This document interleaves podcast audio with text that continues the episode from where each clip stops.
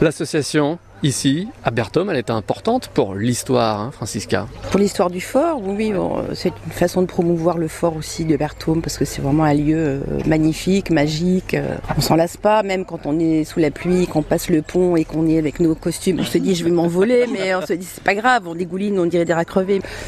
Il y a une magie qui se dégage de ce lieu qui est, qui est assez, euh, qui est assez forte. Le fort de Berthom euh, vous pousse euh, toutes et, et tous à toujours nous proposer ce spectacle historique chaque semaine. Effectivement, le, le spectacle de, proposé par l'association de Berthom retrace l'histoire du fort de Berthom.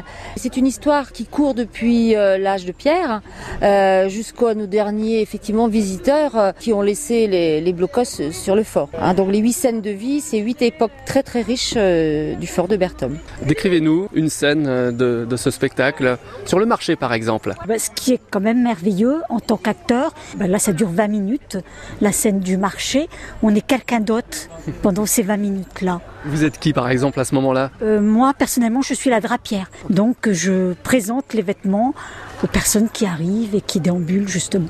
C'est rigolo ça, euh, monter sur scène en plein spectacle, Véronique. Oui, le public en fait devient acteur et devient devient partie prenante du spectacle.